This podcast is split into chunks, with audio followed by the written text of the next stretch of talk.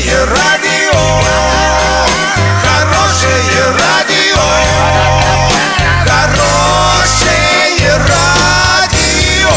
Радио Шансон. С новостями к этому часу Александра Белова. Здравствуйте. Картина дня за 30 секунд. Наступившая неделя в Оренбургской области будет теплой. Роспотребнадзор предупредил о начале сезона активности клещей. Подробнее обо всем. Подробнее обо всем.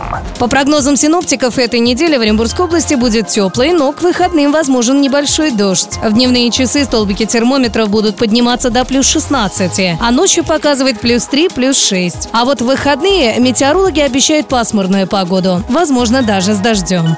Роспотребнадзор предупредил россиян о начале сезона активности клещей. Об этом сообщается на сайте Федеральной службы. Отмечается, что он приходит в начале апреля, когда появляются теплые дни и тает снег. В службе добавили, что случай обращения пострадавших от укусов клещей не превышает среднемноголетних значений.